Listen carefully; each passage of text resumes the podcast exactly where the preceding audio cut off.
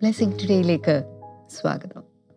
ഇന്നത്തെ ദിവസം എല്ലാവരും റെഡി ആയിട്ടാണ് വന്നിരിക്കുന്നതെന്ന് എനിക്കറിയാം. ഒത്തിരി പേര് ഈ അടുത്തിടെ നടക്കുന്ന ഡീപ്പ് ഹീലിംഗ് എന്ന് പറയുന്ന ഈ ക്ലാസ്സിനെ കുറിച്ച് പല കാര്യങ്ങളും പറഞ്ഞിട്ടുണ്ട്. പലതൊക്കെ നിങ്ങളുടെ മുമ്പിൽ കൊണ്ടുവന്ന് വായിക്കണം എന്നുണ്ടായിരുന്നു, പക്ഷേ സമയത്തിൻ്റെ കുറവുകൊണ്ട് നമുക്ക് വായിക്കാൻ പറ്റിയിട്ടില്ല. ഒത്തിരി പേര് ഓഡിയോ മെസ്സേജസൊക്കെ അയച്ചിട്ടുണ്ട്.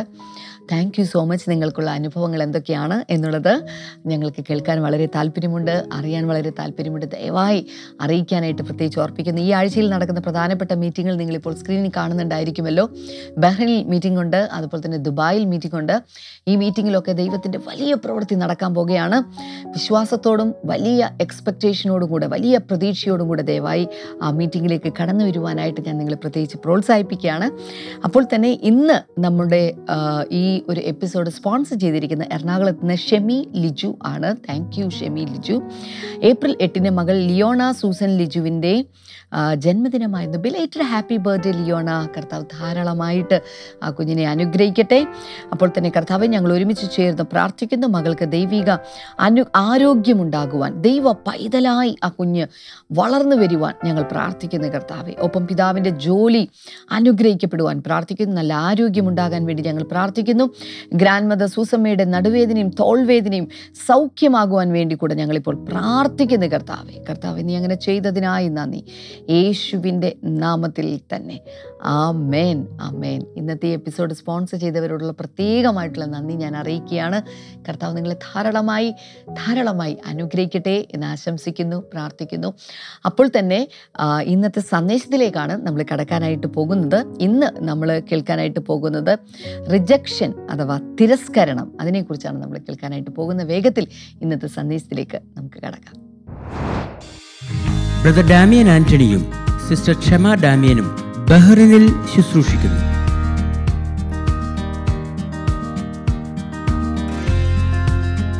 ഏപ്രിൽ 20-21 ദിവസങ്ങളിൽ. സമയം: ഏപ്രിൽ 20 വ്യാഴം വൈകുന്നേരം 7:30-നും ഏപ്രിൽ 21 വെള്ളിയാഴ്ച രാവിലെ 10 മണിക്കും വൈകുന്നേരം 5:30-നും. കൂടുതൽ വിവരങ്ങൾക്കായി വിളിക്കുക 973-396-81147.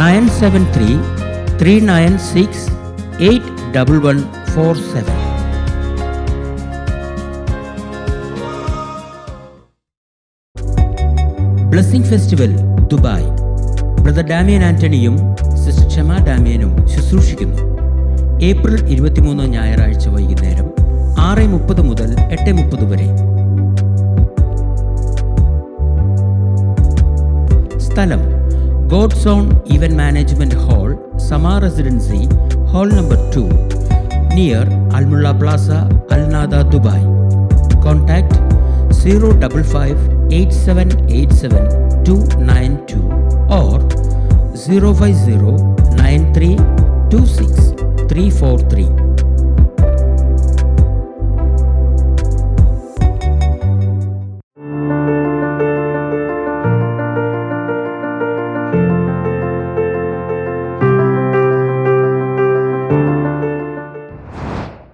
Welcome back.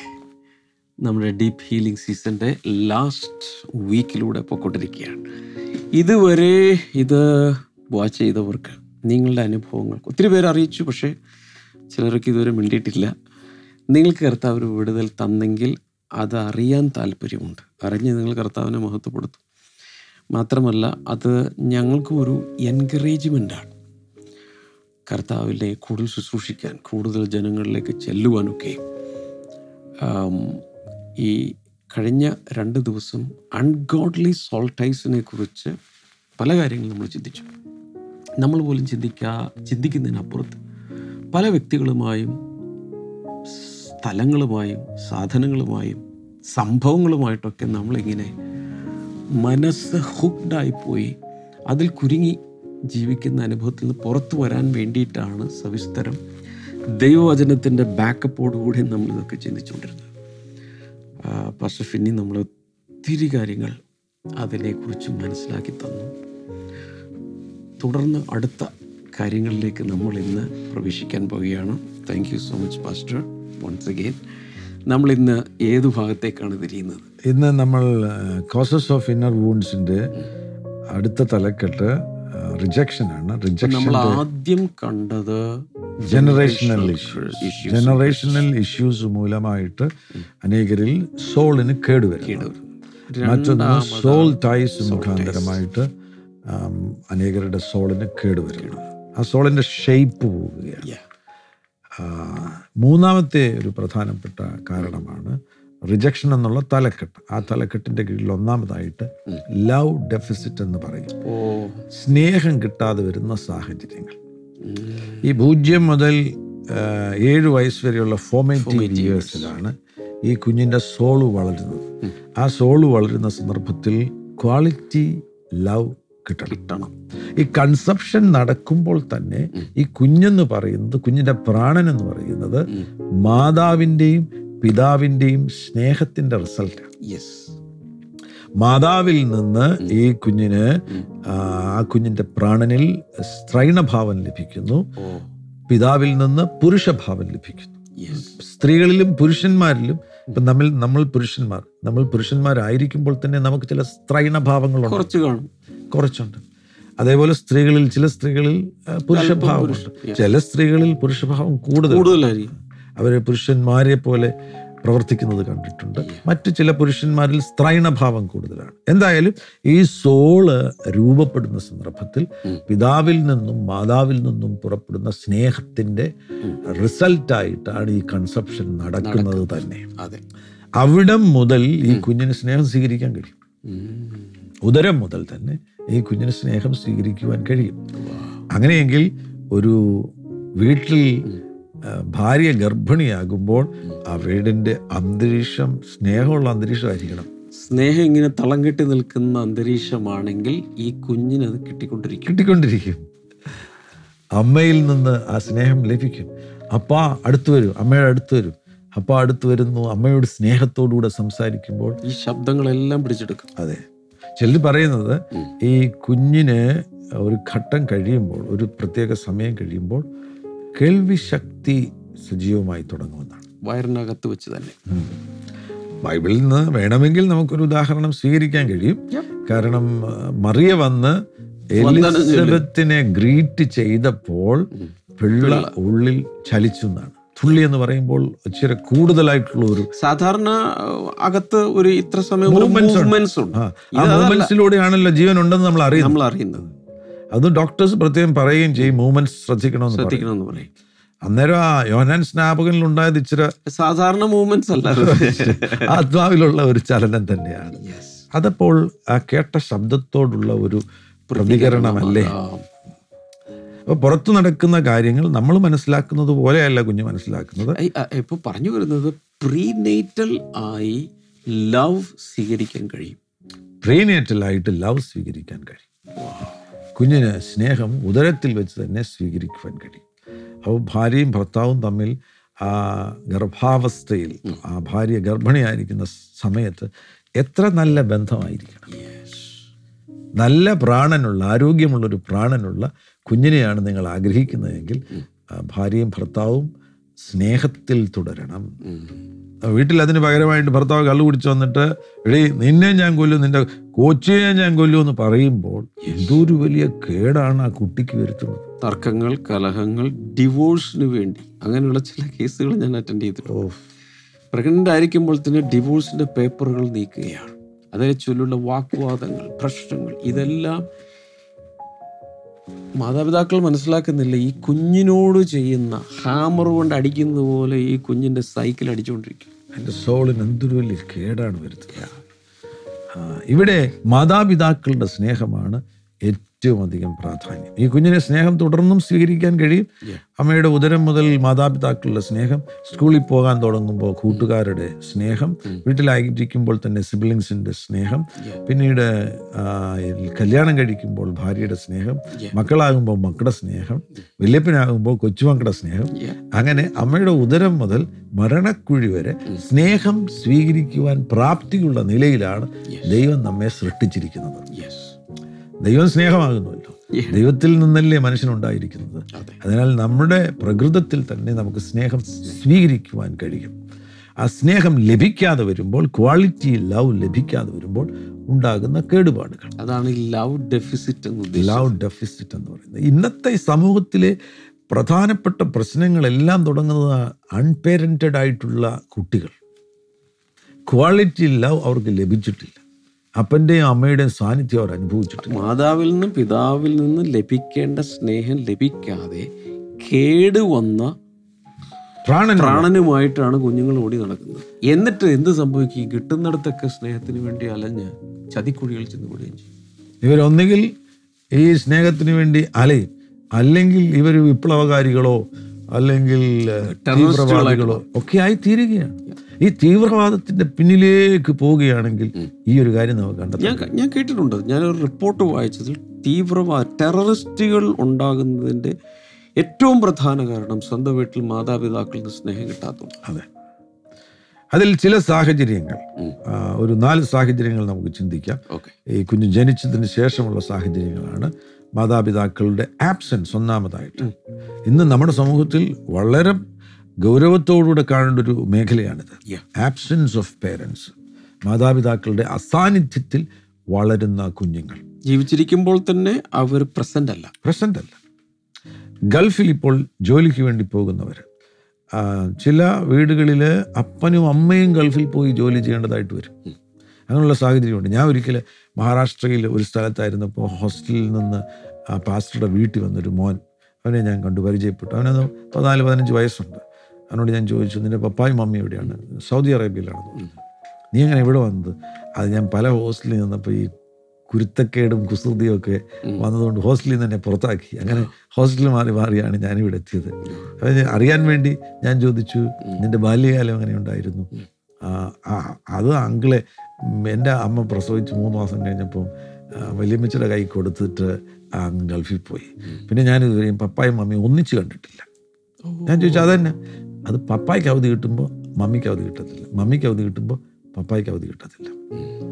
ഈ വല്യമ്മച്ചി കുഞ്ഞിനെ വളർത്തുക എന്ന് പറയുന്നത് ഒരിക്കലും കുഞ്ഞിന് അമ്മയുടെ സ്നേഹം വല്യമ്മച്ചി കൊടുക്കാനൊക്കത്തില്ല. ആ സ്ത്രീയും പ്രസവിച്ചത് കുഞ്ഞുങ്ങളെ വളർത്തിയ, പക്ഷേ ഈ കുഞ്ഞിൻ്റെ അമ്മയാ സാധ്യമല്ല. ഓക്കെ അല്ല, നമ്മളെ ദൈവം ഓരോ സ്ഥാനത്താക്കിയിട്ടുണ്ട്. ആ അതോറിറ്റി ഫിഗേഴ്സിന് ആ അധികാരത്തിൽ നിന്നുള്ള സ്നേഹമേ കൊടുക്കാനൊക്കത്തുള്ളൂ. അമ്മയ്ക്ക് അമ്മയുടെ സ്നേഹം മാത്രമേ കുഞ്ഞിന് കൊടുക്കാനൊക്കത്തുള്ളൂ. വല്യമ്മയ്ക്ക് വല്യമ്മയുടെ സ്നേഹം മാത്രമേ കൊടുക്കാനൊക്കത്തുള്ളൂ. അതൊരിക്കലും അമ്മയുടെ സ്നേഹമായി തീരത്തില്ല. ഈ കുട്ടി വല്യമ്മച്ചയുടെ കൂടെ വളരുകയാണെന്നുണ്ടെങ്കിൽ ഉറപ്പായിട്ടും സ്നേഹത്തിൻ്റെ ശൂന്യതയുണ്ട്. ഞാൻ അവനെ ശ്രദ്ധിച്ചു. അവൻ കുറച്ച് കഴിഞ്ഞപ്പോഴേക്കും എന്നോടൊരു അടുപ്പം പ്രകടിപ്പിച്ചു തുടങ്ങി. അതൊരു സെർച്ചാണ്, ഫാദറിന് വേണ്ടിയുള്ളൊരു സെർച്ചാണ്, പിതാവിന് വേണ്ടിയുള്ള റിസർച്ചാണ്. ആ വാക്വം ഫില്ല് ചെയ്യാൻ വേണ്ടി പെട്ടെന്ന് അവൻ എന്നെ കണ്ടു കഴിഞ്ഞപ്പോൾ അവന് തോന്നി ആ വാക്വം ഫിൽഡാകാൻ ഇദ്ദേഹം എന്നെ സഹായിക്കും. എനിക്ക് സഹായിക്കാൻ കഴിയത്തില്ല. അവൻ്റെ ആ മനസ്സിൽ നിന്നുണ്ടാകുന്നതാണ്, അവന് അറിഞ്ഞുകൊണ്ട് ആയിരിക്കുകയില്ല പ്രതികരണങ്ങൾ. ഞാൻ പോകാൻ നേരത്ത് നമുക്ക് ആർക്കും സമയമില്ലല്ലോ, കുറച്ച് കഴിഞ്ഞുതന്നെ അവിടേക്ക് നമ്മൾ അടുത്ത സ്ഥലത്തേക്ക് പോകണമല്ലോ.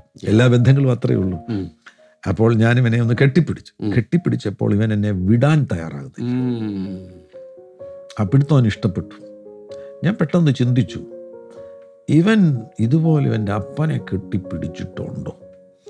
അവൻ ഒരു പക്ഷേ അപ്പനിൽ നിന്നൊരു ഹഗ് വല്ല കാലത്ത് കിട്ടിയിട്ടുണ്ടോന്ന് നമുക്കറിയില്ല.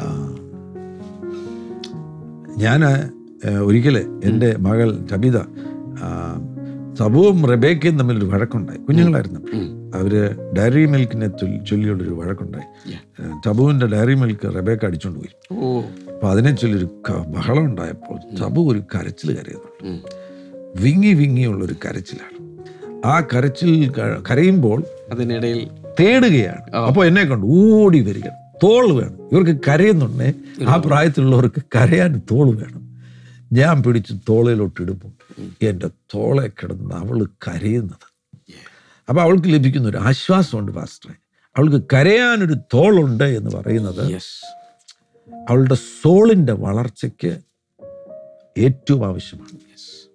അനേകം കുട്ടികൾക്ക് കരയാനൊരു തോളില്ല.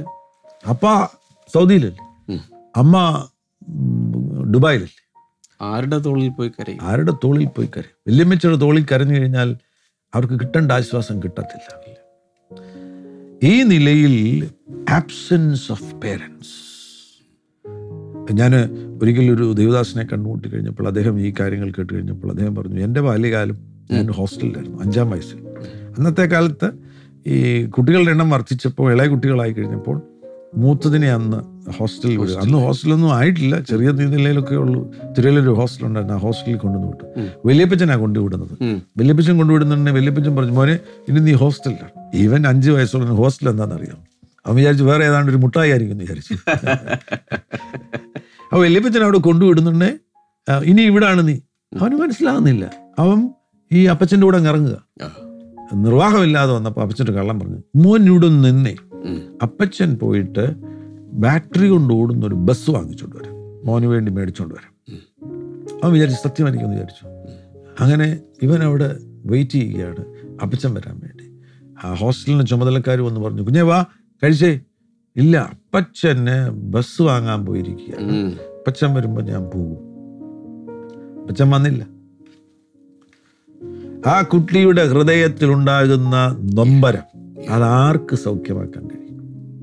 ഒരപ്പനും ഒരമ്മയ്ക്കും വേറെ ആർക്കും സൗഖ്യമാക്കാൻ കഴിയത്തില്ല. അത് സൗഖ്യമാക്കുവാൻ യേശുവിന് മാത്രമേ കഴിയത്തുള്ളൂ. അപ്പോൾ ഈ ശബ്ദം കേട്ടുകൊണ്ടിരിക്കുന്ന നിങ്ങൾ ഇപ്പോഴായിരിക്കും ചിലപ്പം നിങ്ങളുടെ ബാല്യകാലത്തെക്കുറിച്ച് ചിന്തിക്കുന്നത്. ഈ പാസ്റ്റർ പറയുന്നത് ശരിയാണല്ലോ, എൻ്റെ ബാല്യകാലത്തും ഞാൻ ഇതേപോലെയുള്ളൊരു സാഹചര്യത്തിലാണല്ലോ ആയിരുന്നത്, അതിലൂടെയാണല്ലോ ഞാൻ കടന്നുപോയത്. ഇപ്പം ഞാൻ അനുഭവിക്കുന്ന ചില സംഘർഷങ്ങളുടെ പിന്നിൽ ആ മുറിവുകളുണ്ടല്ലോ. വേദനിക്കേണ്ട കാര്യമില്ല, ഇന്ന് നിങ്ങളെ സൗഖ്യമാക്കുവാൻ യേശു വിശ്വസ്തനാണ്. അതുകൊണ്ടല്ലേ യേശുവിനെ കുറിച്ച് പറഞ്ഞിരിക്കുന്നത്, യേശു ക്രിസ്തു ഇന്നലെയും ഇന്നും എന്നേക്കും അനന്യനാകുന്നു, മാറ്റമില്ലാത്തവനാകുന്നു. ഇന്നലെ നിങ്ങൾക്ക് ലഭിക്കേണ്ട സ്നേഹം ഇന്ന് യേശു തരാൻ വിശ്വസ്തനാണ്. അത് വേറെ ആർക്കും തരാൻ കഴിയത്തില്ല. നിങ്ങളുടെ അപ്പായിക്കോ അമ്മയ്ക്കോ ഒന്നും തരാൻ കഴിയത്തില്ല. എന്നാൽ യേശുവിന് ആ സ്നേഹം നിങ്ങൾക്ക് തരുവാൻ കഴിയും. പറഞ്ഞു വരുന്നത്, ലവ് ഡെഫിസിറ്റ് ഉണ്ടായിട്ടുണ്ടെങ്കിൽ അതിനെ മേക്കപ്പ് ചെയ്യാൻ യേശുവിന്റെ സ്നേഹത്തിന് പരിപൂർണമായും സാധിക്കും. യേശുവിന്റെ സ്നേഹം എല്ലാ ശൂന്യതകളെയും നിറയ്ക്കുന്ന സ്നേഹമാണ്. ഈ ലവ് ഡെഫിസിറ്റ് ഉണ്ടായിട്ടുള്ളവര് സന്തോഷിക്കണം, കർത്താവ് എനിക്ക് ആ ശൂന്യത ഉള്ളതുകൊണ്ട് അങ്ങയുടെ സ്നേഹം കൂടുതൽ കിട്ടും. അതായത് കിട്ടാത്ത സ്നേഹത്തെ ഓർത്ത് പരാതിപ്പെട്ടുകൊണ്ടും കരഞ്ഞുകൊണ്ടും ഇരിക്കാതെ കുറച്ചുകൂടി കൂടുതൽ അവിടെ നിന്ന് മേടിക്കുക, അനുഭവിക്കുക, എൻജോയ് ചെയ്യുക. ചിലർ പ്രതികാരം ചെയ്യും. പാസ്റ്ററെ, ആ അമ്മയോട് പ്രതികാരം ചെയ്യും. എനിക്ക് അങ്ങനെയുള്ളവരെ കാണാൻ കഴിഞ്ഞിട്ടുണ്ട്. എൻ്റെ ബാല്യത്തിൽ നിങ്ങളെന്നെ നോക്കിയില്ല, അതുകൊണ്ട് നിങ്ങളെ ഞാനും നോക്കത്തില്ല. വേറൊരു സിനറി കൂടെ ഉണ്ട്. വർഷത്തിലൊരിക്കലായിരിക്കുള്ള നാട്ടിലേക്ക് വരുന്നത്, ചിലപ്പോൾ 2 വർഷം കൂടി 3 വർഷം കൂടി ആയിരിക്കും കൊച്ചിനെ കാണാൻ പറ്റുന്നത്, ഹോസ്റ്റലിലോ അല്ലെങ്കിൽ ഗ്രാൻഡ് പാരൻസിൻ്റെ അടുത്ത്. ആദ്യം ചോദിക്കുന്നത്, നിൻ്റെ പ്രോഗ്രസ് റിപ്പോർട്ട് എവിടെ? എന്നോട് പറഞ്ഞിട്ടുണ്ട്, അവർക്ക് എൻ്റെ മാർക്ക് മതി, എന്നെ വേണ്ട. എന്നെ നൊമ്പരപ്പെടുത്തിയൊരു സാക്ഷ്യമുണ്ട്. ഒരു കുഞ്ഞ് എൻ്റെ അടുക്ക വന്ന് പറഞ്ഞു, അവിടെ അപ്പൻ ഹോസ്റ്റലിൽ വരുന്ന സന്ദർഭത്തിൽ ഇതിനുവേണ്ടിയാണ് മാർക്ക് ഷീറ്റിനാണ് വരുന്നത്. മാർക്ക് ഷീറ്റിന് വരുന്നുണ്ട്, എന്നും ഇവളുടെ മാർക്ക് കൊണ്ട് കാണിക്കുന്നുണ്ട്. അപ്പൻ ചോദിക്കും, സുമയ്ക്ക് എത്ര മാർക്കുണ്ട്? 1 പ്രാവശ്യം ഇവൾക്ക് ഒത്തിരി മാർക്ക് കിട്ടി. അപ്പോൾ ഇവൾ വിചാരിച്ചു സുമയെക്കാട്ടിലും എനിക്ക് കിട്ടിയെന്ന് വിചാരിച്ചു. അങ്ങനെ വലിയ സന്തോഷത്തോടു കൂടെ ഈ അപ്പം വന്നപ്പം ഈ മാർക്കുമായിട്ട് ഓടിച്ചെന്നു. അപ്പനോട് പറഞ്ഞു, എനിക്ക് ഇപ്രാവശ്യം സുമയെക്കാട്ടിലും കൂടുതലുണ്ട് എന്ന് പറഞ്ഞു. ആ, നീ പറഞ്ഞാൽ ഞാൻ വിശ്വസിക്കത്തില്ല, ഞാൻ സുമയെ ചോദിക്കാൻ വേണ്ടി പോവുകയാണ്. സുമയോട് ചോദിച്ചപ്പം സുമയ്ക്ക് 1 മാർക്ക് കൂടുതലായിരുന്നു. ഓ, ഇവൾ പറഞ്ഞു, ഇവൾ ആ അപ്പനു വേണ്ടി കാത്തിരിക്കുന്ന സമയത്ത് ഇവൾ ഇങ്ങനൊരു കൊട്ടാരം പണിതുകൊണ്ടിരുന്നു. എനിക്ക് അപ്പനിൽ നിന്ന് ഇപ്പോൾ സ്നേഹം ലഭിക്കും, എൻ്റെ പ്രോഗ്രസ് കാർഡ് കാണുമ്പോൾ അപ്പനിൽ നിന്ന് സ്നേഹം ലഭിക്കും എന്നുള്ള അപ്രീസിയേഷൻ ലഭിക്കും എന്നുള്ള പ്രതീക്ഷയിൽ ഇരുന്നവളുടെ ചീട്ടുകൊട്ടാരം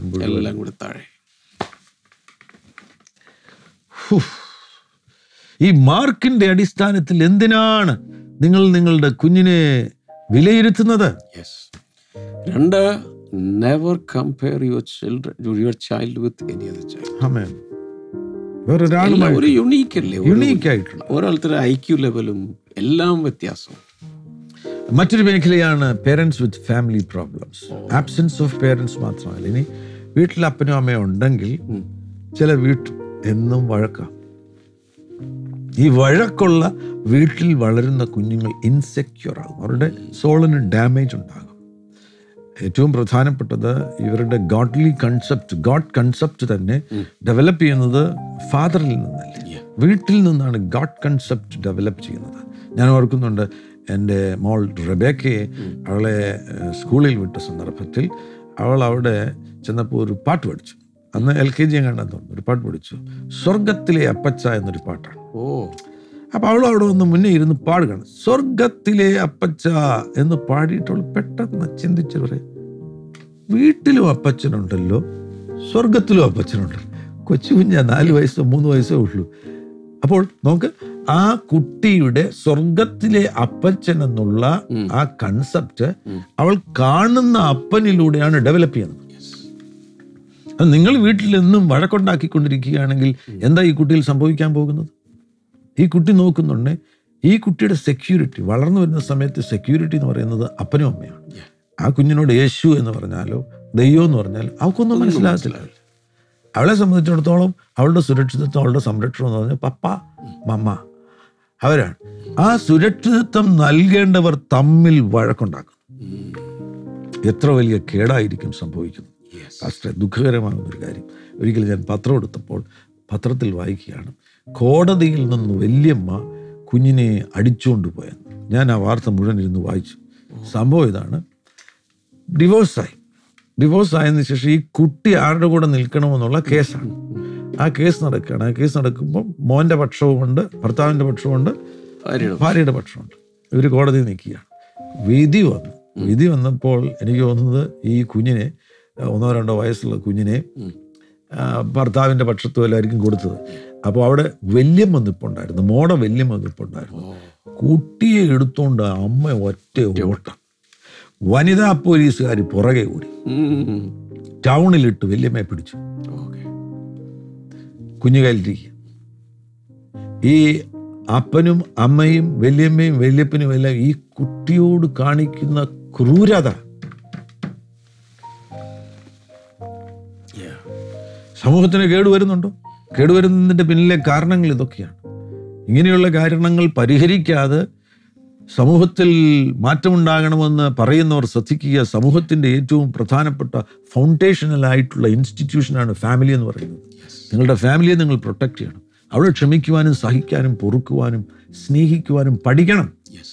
ഈ ബൈബിൾ വചനങ്ങൾ കേൾക്കുന്നവർ ഈ ബൈബിൾ വചനങ്ങൾ നിങ്ങളുടെ കുടുംബത്തിൽ പ്രായോഗികമാക്കണം. നിങ്ങളുടെ കുട്ടികളുടെ മുൻപിൽ വെച്ച് ഒരിക്കലും വഴക്കുണ്ടാക്കരുത്. ഞാൻ സാധാരണ പറഞ്ഞു കൊടുക്കും, ഇനി നിങ്ങൾക്ക് വഴക്കുണ്ടാക്കണമെന്ന് അങ്ങ് നിർബന്ധമാണെന്ന് വിചാരിച്ചു.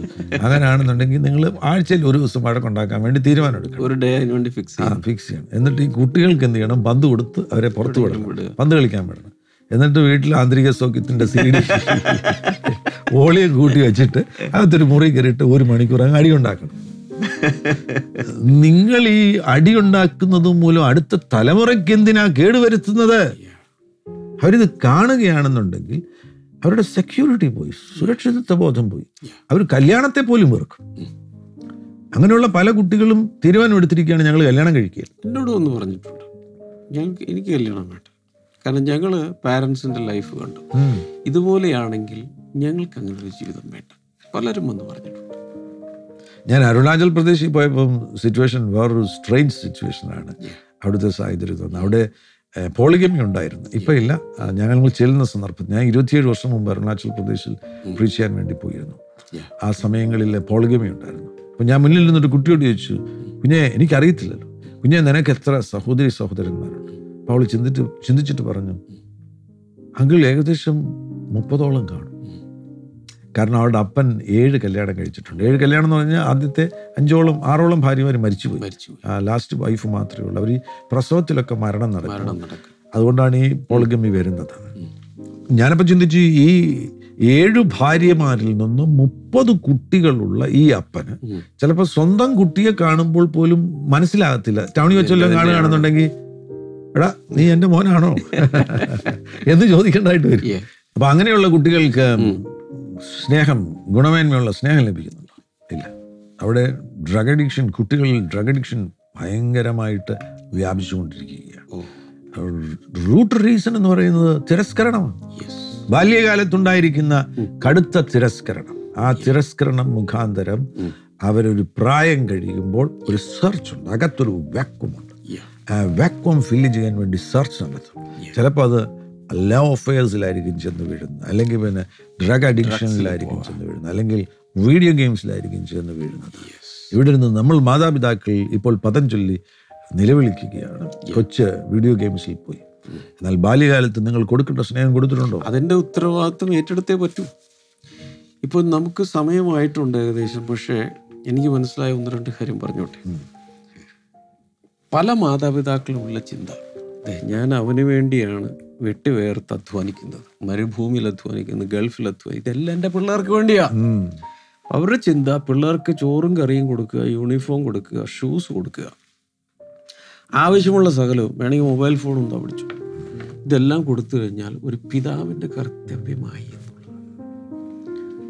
എന്നാൽ പാസ്റ്റർ പറയുന്നതനുസരിച്ച് അതിനേക്കാളൊക്കെ ഉപരിയായി ഒരു ഫാദർ ഫിഗറായി, ഒരു മദറായി സ്നേഹം നൽകുന്ന, ആ ഫോർമേറ്റീവ് ഇയേഴ്സിൽ സ്നേഹം വാരിക്കോരി കൊടുക്കുന്ന, അതുകൂടെ ഇതിനോടൊപ്പം കൊടുത്തില്ലെങ്കിൽ മൃഗതുല്യമായ ഒരു ജനറേഷനെ നമ്മൾ, ബ്രൂട്ടിഷ് ജനറേഷൻ. അപ്പോൾ ഇന്ന് നമ്മൾ സമൂഹത്തിൽ പത്രമാധ്യമങ്ങളിലൊക്കെ വായിക്കുന്ന, മീഡിയയിൽ കാണുന്ന പലതിൻ്റെയും പുറകെ കിടക്കുന്നത് ഈ സംഭവമാണ്. ഈ സംഭവം ലവ് ഡെഫിസിറ്റ്. Love deficit. സ്നേഹം, ഗുണമേന്മയുള്ള സ്നേഹം കുഞ്ഞുങ്ങൾക്ക് ലഭിച്ചിട്ടില്ല. നമുക്ക് പ്രാർത്ഥിക്കാം. അപ്പോൾ തന്നെ ഇത് കാണുന്നവർ, ഒരുപക്ഷെ ഇപ്പോൾ പിഞ്ചു കുഞ്ഞുങ്ങളെ വളർത്തുന്നവർ, 7 വയസ്സിന് താഴെക്കുള്ള കുഞ്ഞുങ്ങളെ വളർത്തുന്നവർ ഇപ്പോൾ തന്നെ തീരുമാനം എടുക്കുക, ഈ 7 വയസ്സിനൊക്കെ അതിൻ്റെ സോൾ ഡെവലപ്പ് ചെയ്യുന്നതിന് മുമ്പ് കൊടുക്കാവുന്നതെല്ലാം കൊടുത്തിരിക്കും. കല്യാണം കഴിക്കാനുള്ളവർ ഇപ്പോഴേ ഈ അറിവൊക്കെ കിട്ടിയല്ലോ, ഇപ്പോഴേ തീരുമാനമെടുത്തു, ഞങ്ങൾക്ക് കുഞ്ഞുങ്ങളുണ്ടാകുമ്പോൾ ഞങ്ങൾ വളരെ കെയർഫുള്ളായിരിക്കും. എന്നാൽ പറ്റിപ്പോയി, കുഞ്ഞുങ്ങൾ വലുതായി, അന്നൊന്നും അറിവില്ലായിരുന്നു. പക്ഷെ അവിടെ യേശുവിൻ്റെ സൗഖ്യത്തെ സ്വീകരിക്കുകയും ചെയ്യണം. അതെ, നമുക്ക് പ്രാർത്ഥിക്കാം. കർത്താവേ, ഞങ്ങൾ കേട്ട ആ വചനത്തിൻ്റെ വെളിച്ചത്തിൽ, സന്ദേശത്തിൻ്റെ വെളിച്ചത്തിൽ പല കാറ്റഗറിയിലുള്ളവർ ഇന്നത് കണ്ടുകൊണ്ടിരിക്കുന്നു. കർത്താവെ, പൂർവ്വകാലങ്ങളിൽ ലവ് ഡെഫിസിറ്റ് ഉണ്ടായവർക്കായി ആദ്യം പ്രാർത്ഥിക്കുന്നു. Yes Lord. കർത്താവെ, അവർക്ക് കൂടുതലായി ദൈവസ്നേഹം അനുഭവിക്കുവാനുള്ള കൃപ അങ്ങ് കൊടുക്കണം. കിട്ടാതിരുന്നത് ഇപ്പോൾ യേശുവിൽ നിന്ന് കിട്ടട്ടെ എന്ന് ഞങ്ങൾ പ്രാർത്ഥിക്കുന്നു. എന്നാൽ ഇപ്പോൾ കുഞ്ഞുങ്ങളെ വളർത്തുന്നവർക്ക് വളരെ കെയർഫുൾ ആയത് ചെയ്യുവാനുള്ള ജ്ഞാനം, പാരന്റിങ് സ്കിൽസ് എന്ന് ഞങ്ങൾ പ്രാർത്ഥിക്കുന്നു. ഇനി കർത്താവ്, ഭാവിയിൽ കുഞ്ഞുങ്ങളുണ്ടാകാൻ ഇരിക്കുന്നവർക്ക് കർത്താവെ, ഈ ഒരു സത്യത്തിൻ്റെ വെളിച്ചം കിട്ടിയതുകൊണ്ട് വളരെ ശ്രദ്ധയോടുകൂടി അത് ചെയ്യുവാനുള്ള കൃപ കൊടുക്കണമേ. രോഗികൾക്കായി പ്രാർത്ഥിക്കുന്നു. പ്രത്യേകിച്ച് എന്തോ ഇതിലൂടെ അഡിക്ഷനിലേക്ക് പോയ, സ്മോക്കിംഗ് പോലെയുള്ളതിലേക്കൊക്കെ പോയ ചിലരെ കർത്താവ് വിടുവിക്കുന്നതായിട്ട് എൻ്റെ ഉള്ളിൽ വരുന്നു. യേശുവിൻ നാമത്തിൽ അത് സംഭവിക്കട്ടെ. റോങ് റിലേഷൻഷിപ്സിൽ ഇത് മുഖാന്തരം ചെന്നുപെട്ടവർ യേശുവിൻ്റെ നാമത്തിൽ അതിൽ നിന്ന് പുറത്തു ചാടട്ടെ. രോഗികൾ സൗഖ്യമാകട്ടെ. വിവിധ രീതിയിലുള്ള വേദനകൾ മാറിപ്പോകട്ടെ എന്ന് പ്രാർത്ഥിക്കുന്നു യേശുവിൻ്റെ നാമത്തിൽ. ക്യാൻസർ പോലെയുള്ള രോഗങ്ങൾ യേശുവിൻ്റെ നാമത്തിൽ മാറിപ്പോകട്ടെ. Thank you Jesus. നിങ്ങളുടെ വിഷയങ്ങൾ എന്താണെങ്കിലും ഇപ്പോൾ കൈനീട്ടി വിടുതൽ സ്വീകരിക്കുക യേശുവിൻ്റെ നാമത്തിൽ. ആമേൻ. ആമേൻ. Thank you so much pastor. Thank you once again for watching today's episode. നമ്മൾ ഇനി അടുത്ത ചില ദിവസങ്ങൾ കൊണ്ട് നമ്മുടെ ഡീപ്പ് ഹീലിംഗ് സെഷൻസ് അവസാനിക്കുകയാണ്. ഇതിനു മുമ്പുള്ളതെല്ലാം ഒത്തിരി പ്രാവശ്യം റിവൈസ് ചെയ്യുക, ഒത്തിരി പേർക്ക് അയച്ചു കൊടുക്കുക. നാളെ നമുക്ക് വീണ്ടും കാണാം. God bless you. ബൈ.